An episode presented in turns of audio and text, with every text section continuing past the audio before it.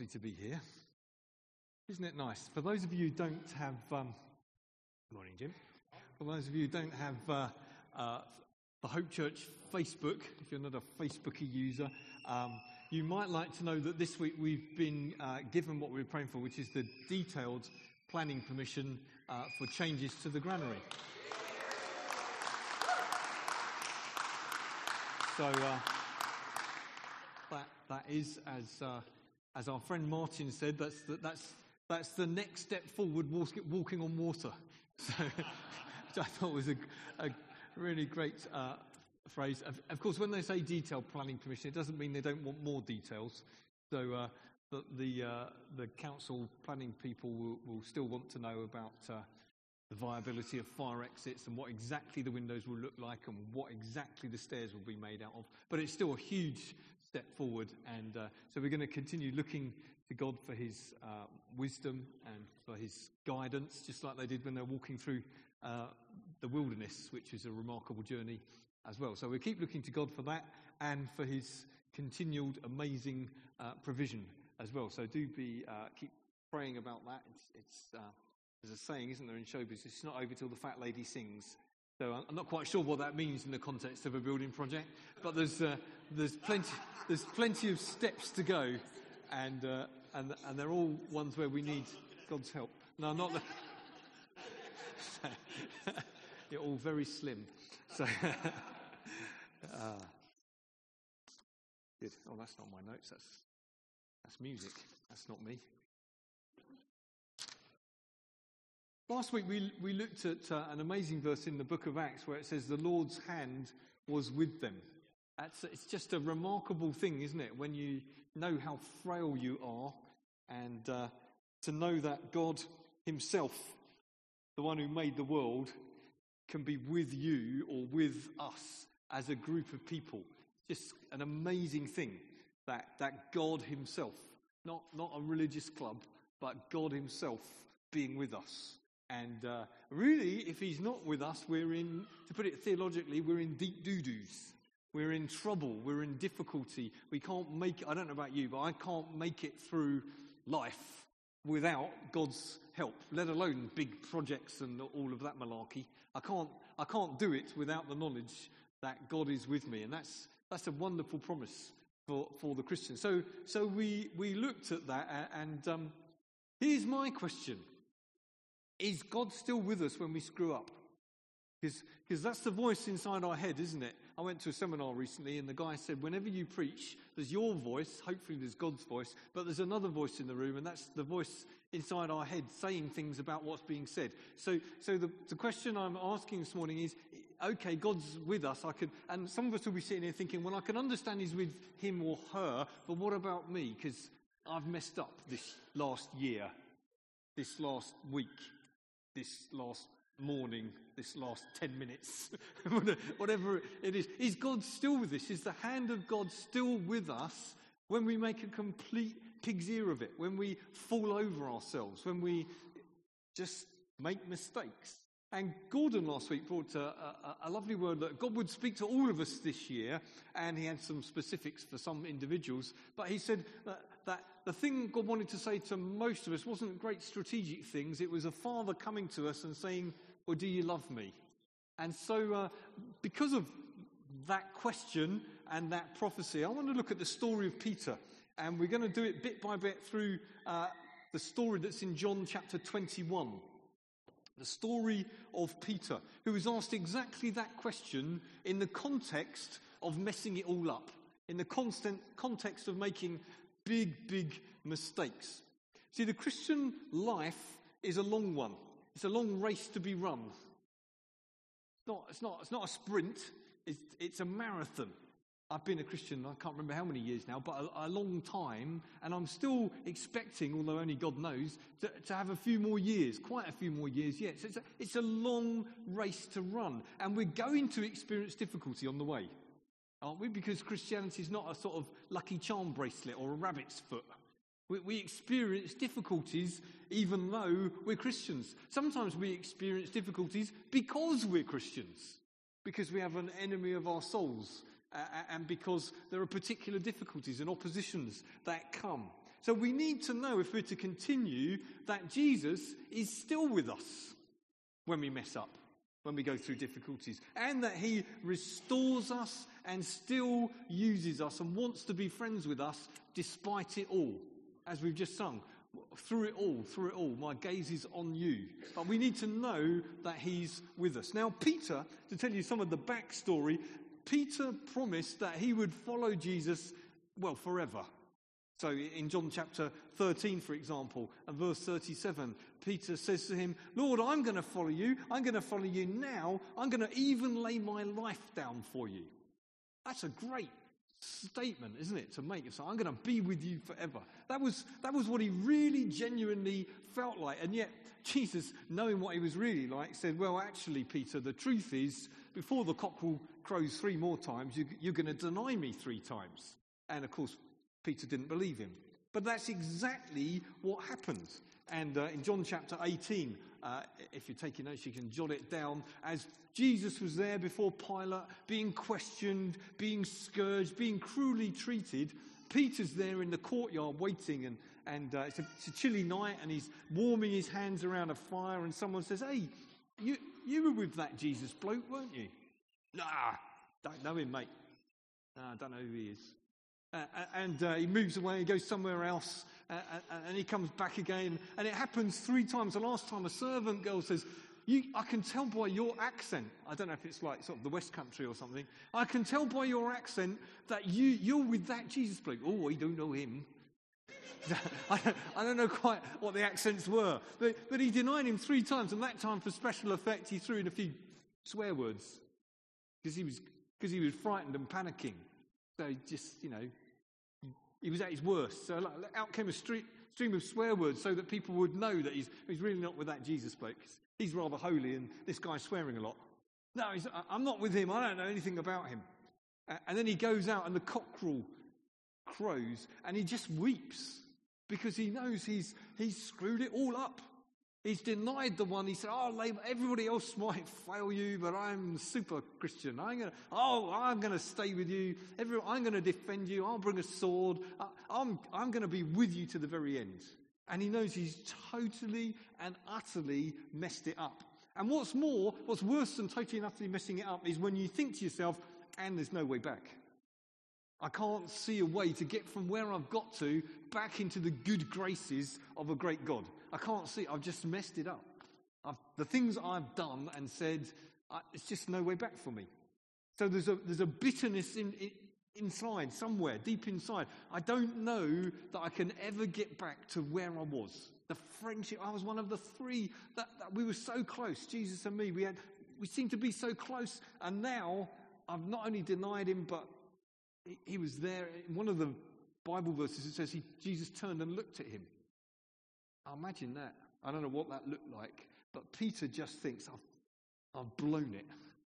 I've completely, utterly blown it. I don't know if you've ever been in that position. I don't know what the worst thing you've ever done is. I don't. To be honest, I don't want to know. I couldn't cope with it all. So you just keep it to yourself. I don't know. I don't know what the worst thing you've thought or said or done is, but, but that's how Peter felt. There's just no way to put me with Jesus.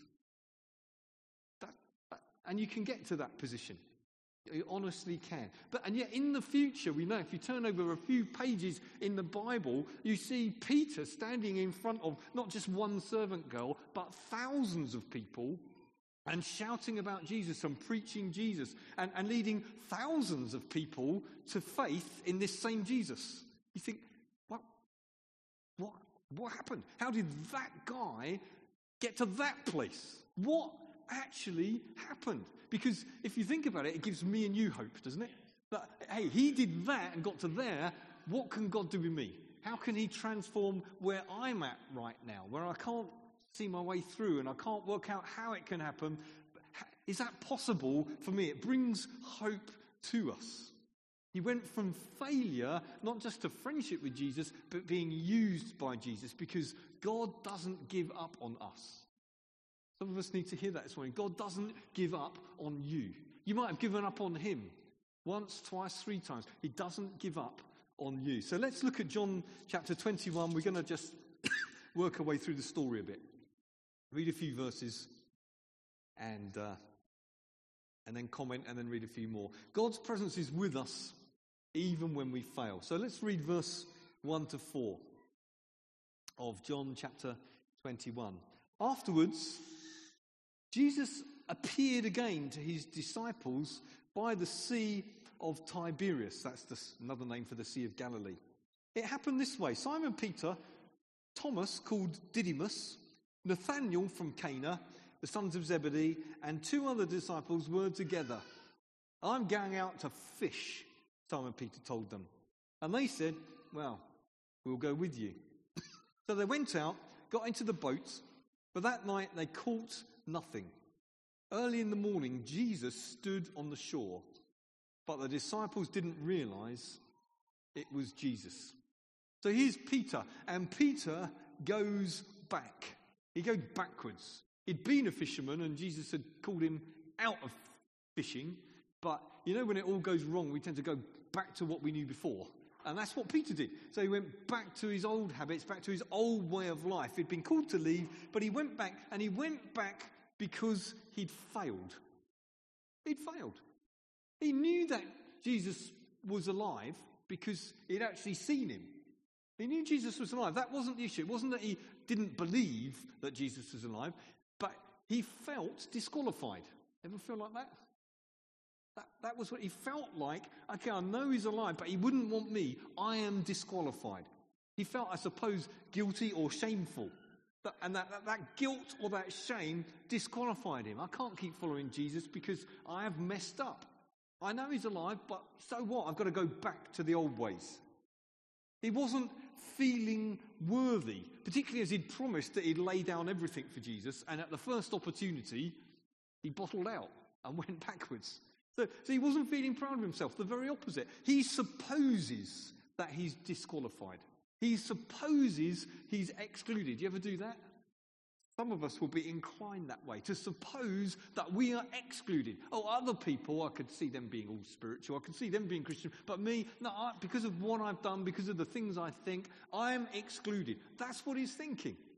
And, and I can understand that feeling. I can even identify with it when we fail, when we let Jesus down. And that's the big question, isn't it? Can we still know his presence with us when we fail? It's an important question, isn't it? It's a huge question. Do we, do we have to write ourselves off if we fail? Or do we have to stand at the back facing the corner for a you know, couple of thousand years? Do we have to write lines? What, uh, what happens when we fail? So Peter's going backwards, but notice that going backwards doesn't actually work. So some people think that the solution is I'll go, oh, I'll go back to my own life, uh, my old life. I'll do the things I used to do. It's not work following Jesus. I'll go back to the way I used to be. But it doesn't, doesn't work. So he toils all night and he gets diddly squat. He gets absolutely nothing. Zil, nada, nothing. He looks in the net, there's nothing there. You know, back, I, I've tried backsliding. It's miserable once you've known what it is to walk with Jesus. The Bible talks about the pleasures of sin for a season, but it's, it's not as much fun as it was first time round. When you weren't a Christian, you didn't know any better. See, when you backslide, you know better. And so it's a miserable experience because you can't really enjoy your sinning as much as you used to because you know it's wrong and you know that God's there. There's not so much fun.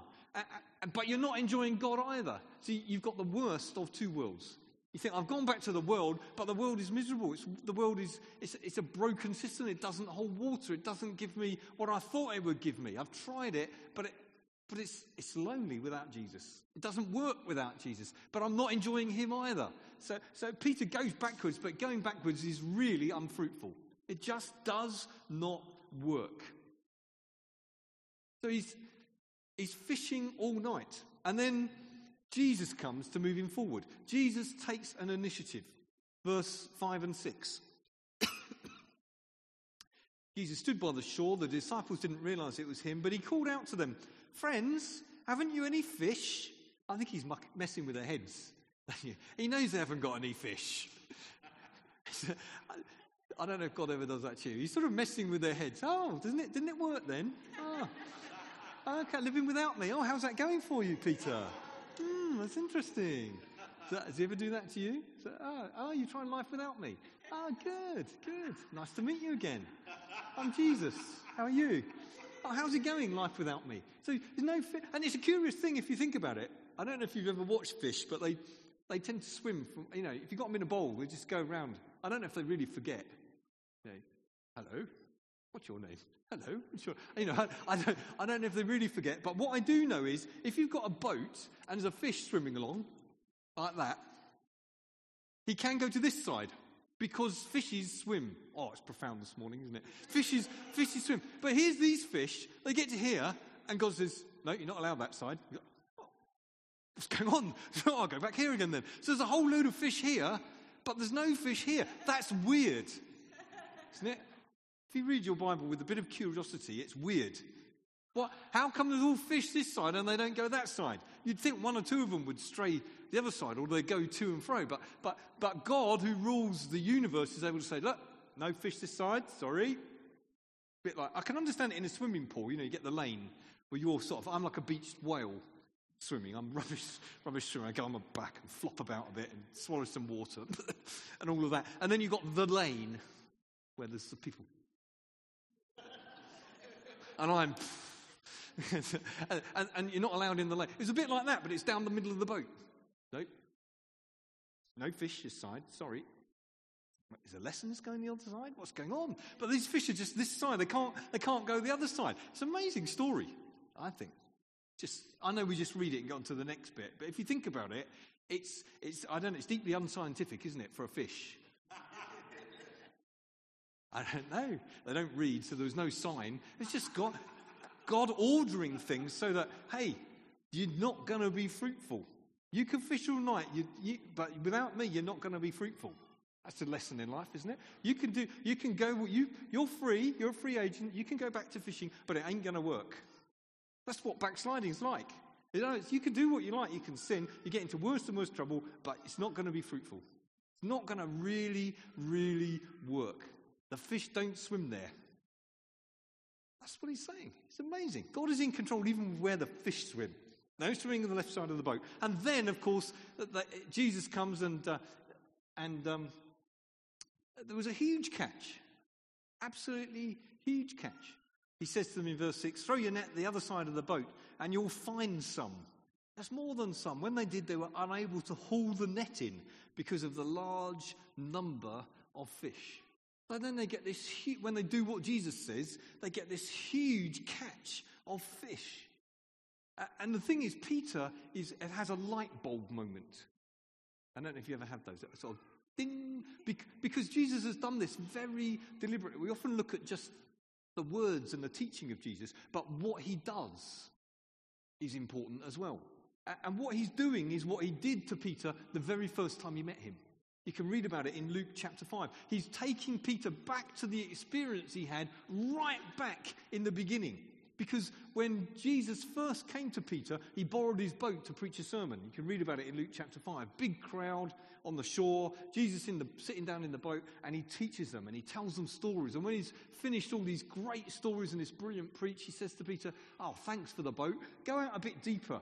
And, they, and he goes out a bit deeper, puts the net over, and has a huge catch of fish and have to call other boats to help them get into land. And then after that experience, he says, Hey, Peter, you're going to leave your nets now. I'm going to make you a fisher of men. So Jesus very deliberately is replicating what he did way back in the, in the beginning. I love it when God does that. When he says something to you that, that takes you right back to the beginning. And that's what he's doing with him. And Peter thinks, wow,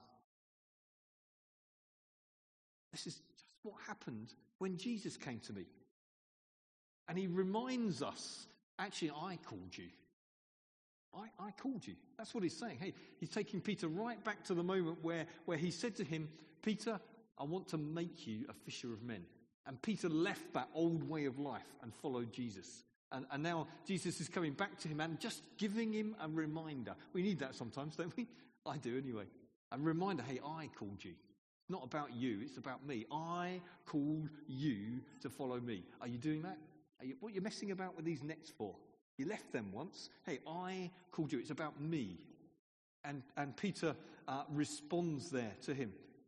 Peter's given up. He's felt a failure, but Jesus comes and reminds him of that first occasion to follow him and to fish men.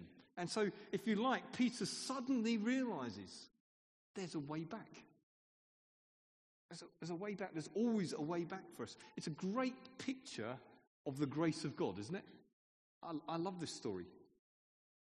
See, some of us think, oh, I can't follow Jesus because I, I fail. Listen, Jesus died on a cross because we fail. So, so the very thing we think disqualify, disqualifies us is the very reason that he died for us. He's always ready to restore us. Not just to say, oh, all right, then come in on the fringes, but to restore us, to renew our calling. And and, and, and this is the important thing for us Christians, is when people fail, and fail we will, when people fail, we don't go back to the law. We don't go back to, oh, yeah, well, you're excluded because you did this and you did that and you said that. You're out now. No, the truth is, in Romans 8, verse 1, there is no condemnation for those who are in Christ Jesus. Law and laws tend to push people away and leave them in the place of failure. You've failed, therefore you're out there, and those of us who haven't failed, although that's mostly imaginary, we're, we're in the middle still. Law pushes us away. Grace says, no, come back. Grace restores us. Grace, grace means Jesus will appear for us and come to us. And, G, uh, and, then, um, and then Peter then responds to Jesus. And that's important. So it's not just Jesus coming to us, us behaving as we always have done going our own way, that as Jesus comes to us, our responsibility is to respond to him. Look at verse um, 7. Verse 7 to 9. Then the disciple whom Jesus loved, that's John, said to Peter, It's the Lord. It's a moment of recognition. As soon as Simon Peter heard him say, It's the Lord, he wrapped his outer garment around him because he'd taken it off, and he jumped into the water. The other disciples followed in the boat, towing the net full of fish, but they were not far from the shore, about a hundred yards. When they landed, they saw a fire burning coals of burning coals there with fish on it and some bread. So here's Peter responding to Jesus. Jesus has reminded him of his call. Peter responds to him. He throws himself out of the boat towards Jesus. He's not going slowly. He's not saying, Well, I'll be with you in a minute, Lord. Yeah, I'm, I'm, well, I'm thinking of coming back sometime. No, it's, no, no, it's not slow, it's not careful. He throws himself towards Jesus. I think, I think it's a great picture of what repentance means to change your mind, to change your direction from yourself and your selfishness and your sinfulness and go back towards God. He throws himself on Jesus. He's willing to go back to Jesus. Maybe some of us need to do a spot of that this morning. Returning to Jesus. Lord, I messed up, but I'm throwing myself out of the boat and I'm heading towards you again this morning. You see, grace doesn't mean we ignore our sin, it means we go to Jesus with it. So the, the grace of God, that means his unmerited favor to us, doesn't mean that it doesn't matter, ah, it doesn't matter how you behave. Doesn't mean that at all. It means when we behave badly, we go to Jesus with him as he comes to us. And Peter comes to him with some humility. If you failed this week, this year, this month, whenever, don't go backwards. Go towards Jesus. Don't let shame and the sense of failure and the sense of self exclusion, don't let that, that sense of disqualification stop you rushing towards Jesus because he's there for you. It's, it's even better than he's there for you, he's here for you. He's here for you this morning. He's here for you right now. You can, I know there's no swimming pool here, but you can dive into his mercy and grace. You can dive into his forgiveness and the acceptance, and you can make your way towards him because he's right there on the shore. And then Jesus restores him. Let's read a few more verses, verse 10 onwards. Jesus said to them, Bring some of the fish you've just caught. Peter climbed aboard and dragged the net ashore. It was full of large fish 153. Someone counted them. That's amazing. 153. But even with so many, the net was not torn. Jesus said to them, Come and have breakfast. I, I, they're words I love to hear. None of the disciples dared ask him, Who are you? They knew it was the Lord. Jesus came, took the bread, and gave it to them, and did the same with the fish. This was now the third time it appeared to them after he was raised from the dead. Says Jesus is in the beginning the process of restoring Peter. And the first thing he does is he cooks him breakfast. I love Jesus, don't you? What a saviour.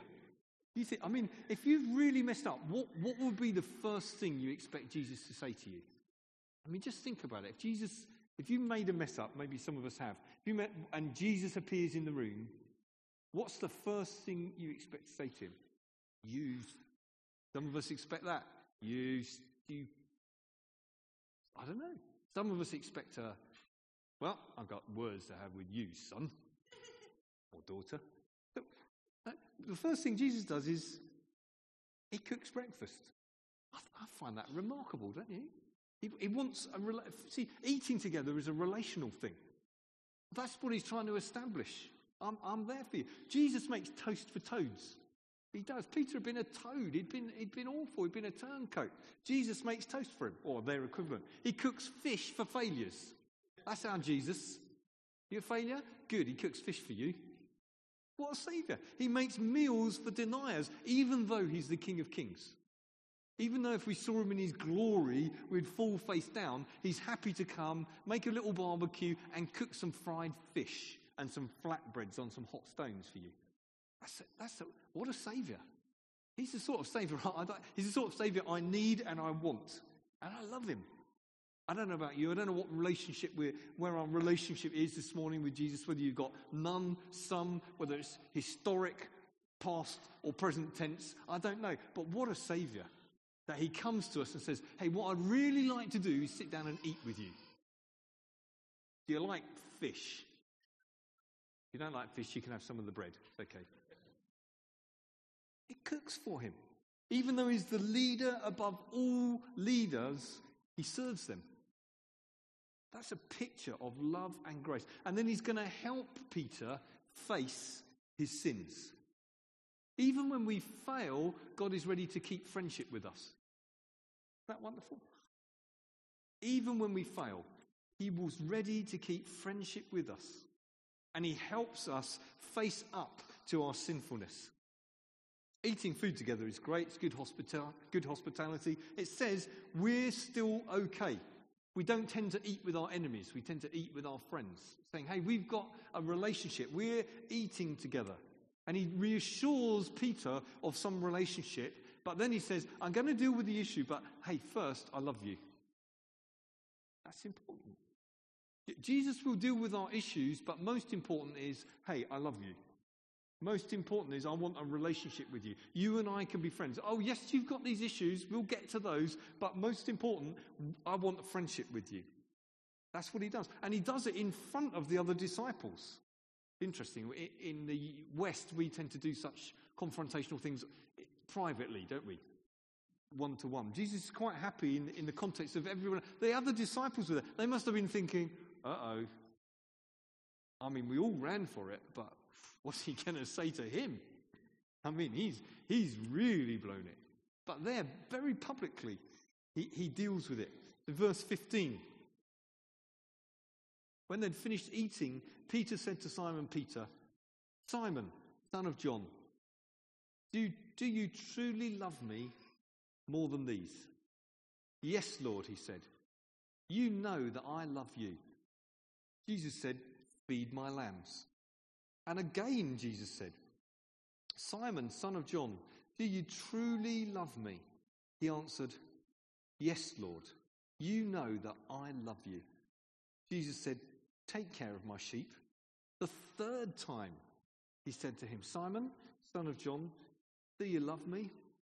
Peter was hurt because Jesus asked him the third time, Do you love me? He said, Lord, you know all things. You know that I love you. And Jesus said, Feed my sheep. See, the interesting thing was that beside a different charcoal fire, Peter had denied Jesus three times. And so Jesus is doing the same thing as he did about the calling. He's taking him back to a previous experience around a previous fire, and he gets him to face his denial. I, see, some, some people think grace means that Jesus is soft on sin. It's not soft on sin, he's gracious, but he gets us to face up to the truth. That's what Jesus is doing. He gets him to face his denial, so he asks him three times. Why? Because he denied him three times. And, and he's reminding, hey, you denied me three times. Do you really love me? Yes, Lord. Do you really love me? Yeah, but do you really, really love me? And Peter's actually hurt that Jesus faces him up to that denial. And it, you know, it, does hurt, doesn't it? When, when we've messed it all up. It, it does hurt us to admit it. But, but it's part of the process of knowing that God is still with us and still for us. So he, he just says, Jesus, yes, I do love you. And, and though he's hurt, the hurt that God brings is for love and for healing. And so Jesus hurts Peter so that he might be healed. The word of God, sometimes the Bible says that the word of God's like a double edged sword. Got an edge both sides, and it, and it wounds and it heals. That's both. Sometimes we're wounded when, when God pricks our pride or, or exposes our sin. You think, ow, I didn't want anyone to know about that.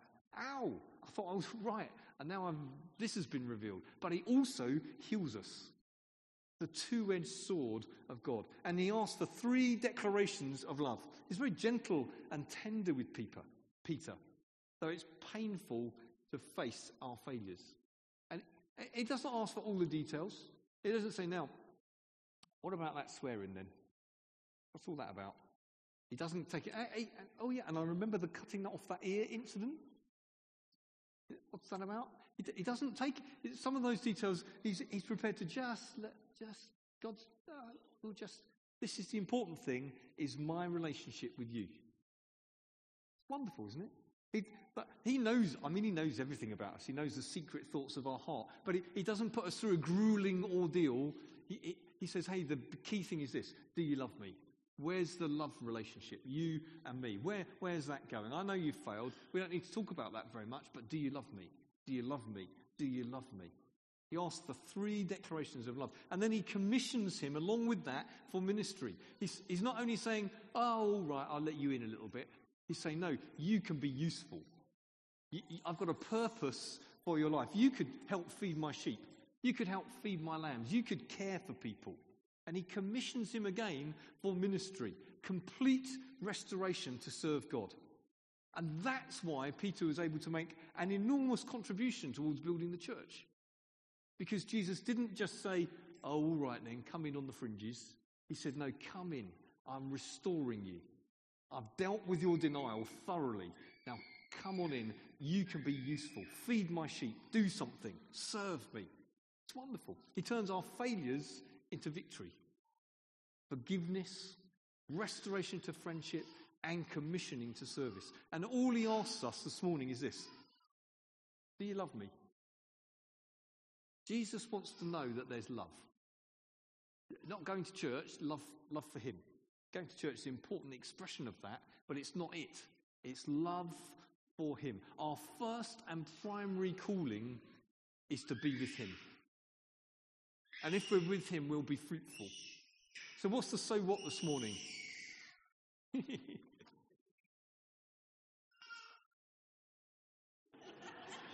Can't stand it any longer.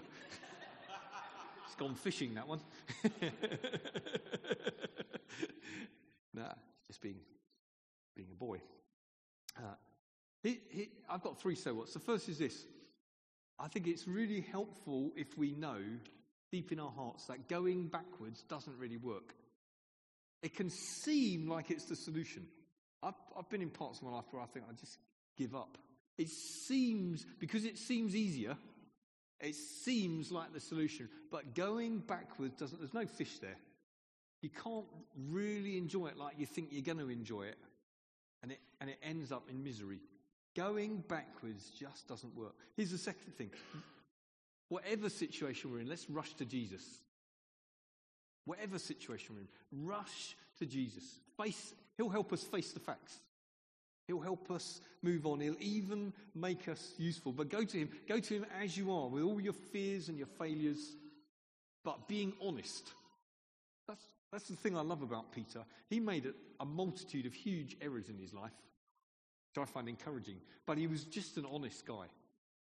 That's what he, he comes back to Jesus and he lays it all on the table. I denied you. Uh, I denied you. I denied you. I love you. I love you. I love you.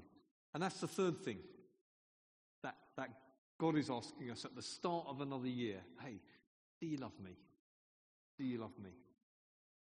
We've got all sorts of exciting things will happen this year. There'll be gift days, there'll be challenges, there'll be ups, there'll be downs, there'll be outreach services and guest services and youth camps, and there'll be all sorts of stuff, all of which is exciting.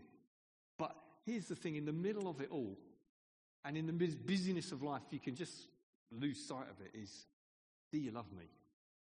Because that is the thing above all things. Do you love me? So let's, let's pray.